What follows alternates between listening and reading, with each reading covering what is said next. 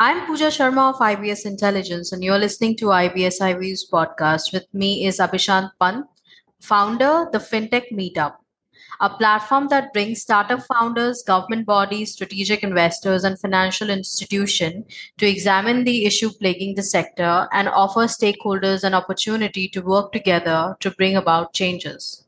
The platform is currently hosting its annual event, the FinTech Yatra Abhishant, could you shed some light on what FinTech Yatra is and the journey so far?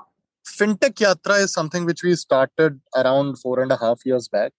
It's essentially an annual road journey wherein we travel length and breadth of India, approximately around 10,000 kilometers of it every year.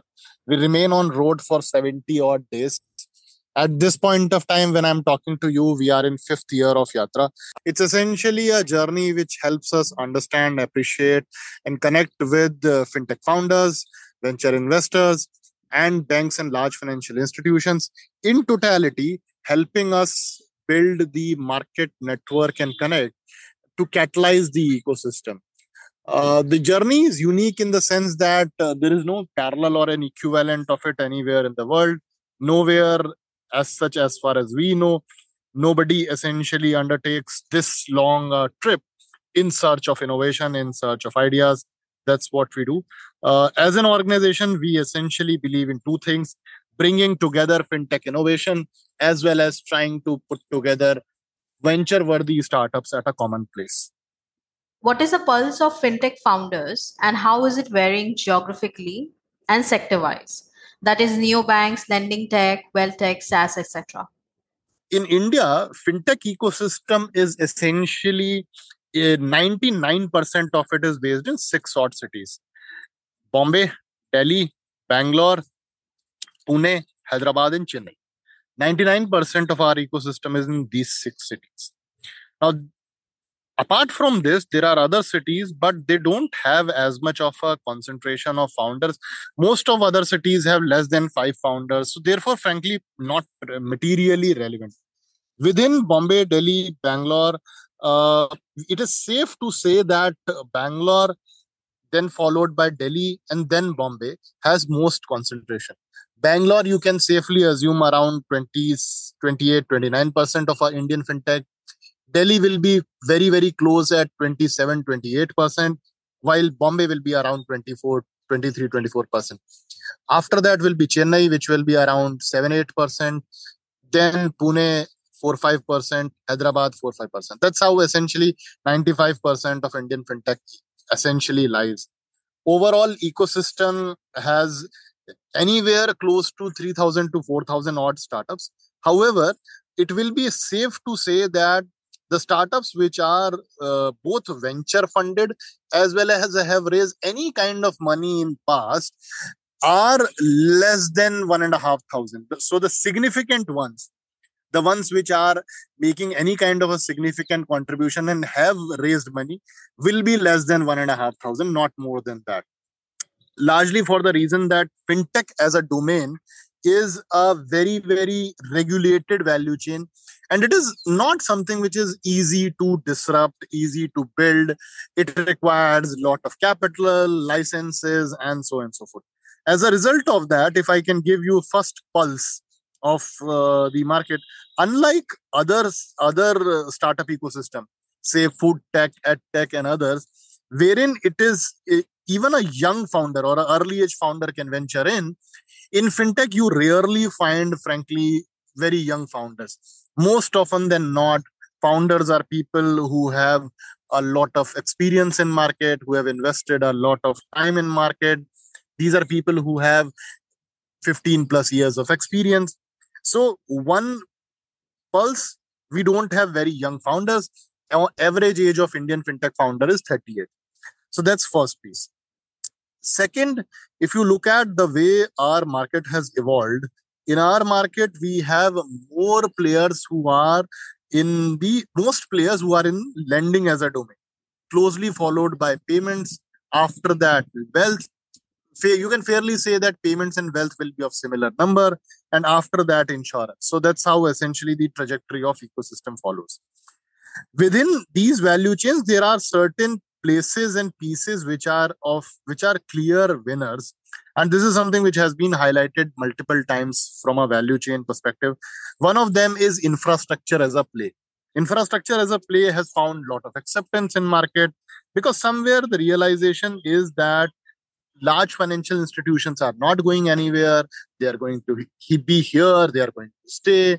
Fintechs are not going to be able to kill them in any case.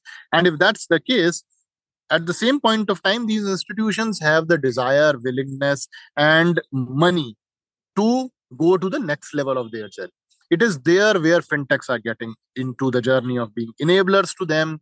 So fintech as an enabler to the journey of uh, large institutions and therefore somewhere embedded finance or a white label play of fintech is coming into picture. So therefore that's something which you can say is the second piece which is uh, observing embedded play as a key play which is coming into focus.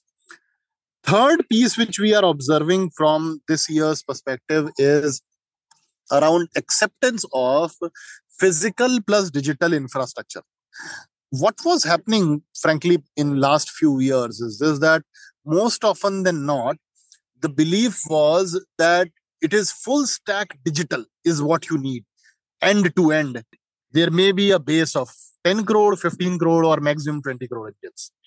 then there is a population of 1.1 billion plus which essentially does not represent the same digital nativeness as one should have solutions for them and it is this customer whom now number of startups are addressing physically plus digitally combined which means they are opening branches as well as they are offering products digitally so that's a new domain new value chain which is emerging from a vibe point of view the third and the last piece in this is essentially around unlocking the value of securitized assets, which is loan against securities, loan against mutual funds, loan against uh, uh, pension funds, LIC policy, and multiple other. So these are value chains which are emerging out of this. These are places wherein we are finding newer uh, value chains emerging. And somewhere the belief is, is that some of it you will see as as a new winner in the ecosystem as we progress. So that's kind of a brief view to you how our ecosystem is evolving and where the vibe is today. How fintechs are harnessing the power of AI and ChatGPT? I look at it from the lens that once the hype around the product is over, where does it find its resonance? Does it find its resonance among common consumers, you and I, who are going to use it and deploy it in our day to day life? if it starts finding resonance over there it is at that point of time it becomes materially significant.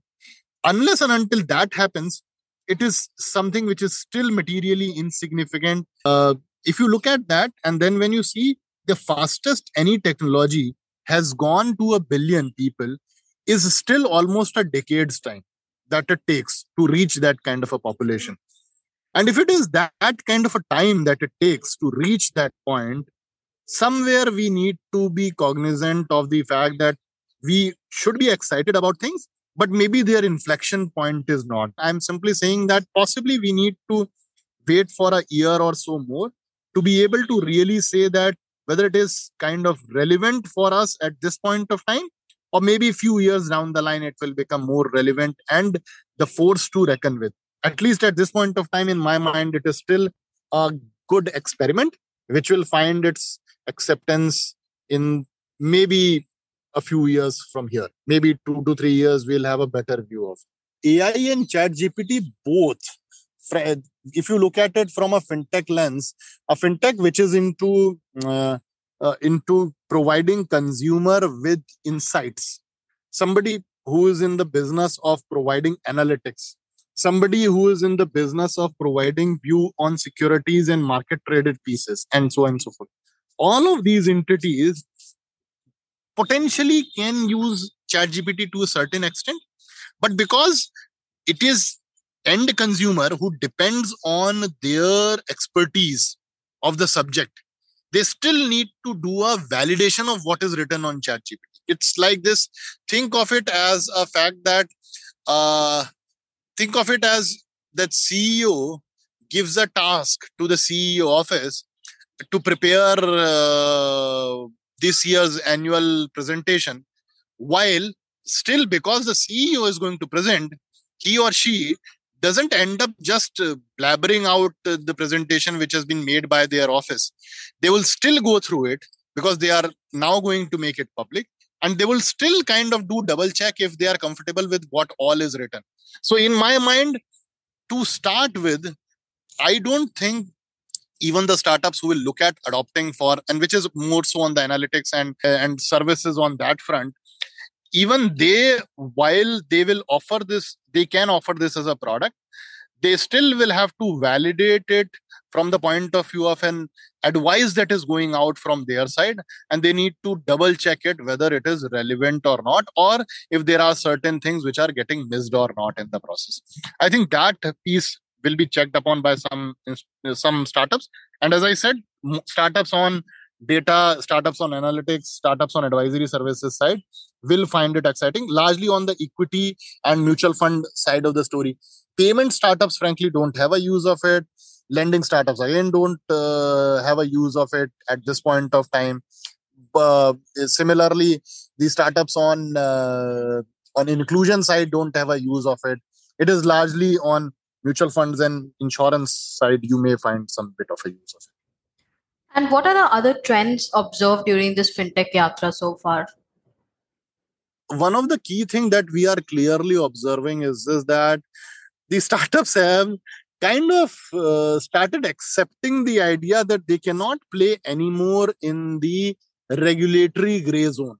More, they are getting increasingly clear that boss RBI is going to come and going to screw you up left, right, and center. So I think that acceptance of the fact is there. So more so, startups nowadays are not looking at the idea of playing in these gray markets. They are very clear that they should not kind of experiment on that.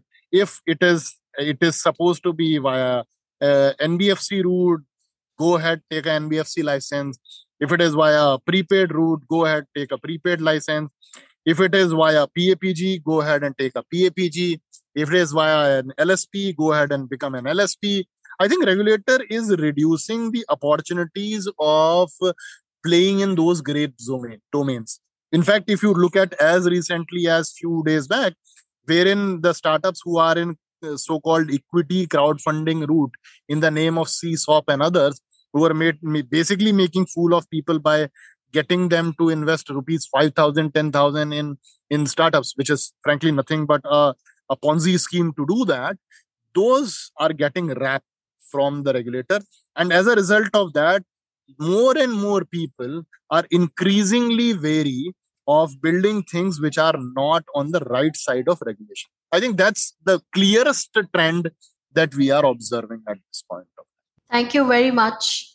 Abhishant Pant, founder, the FinTech Meetup.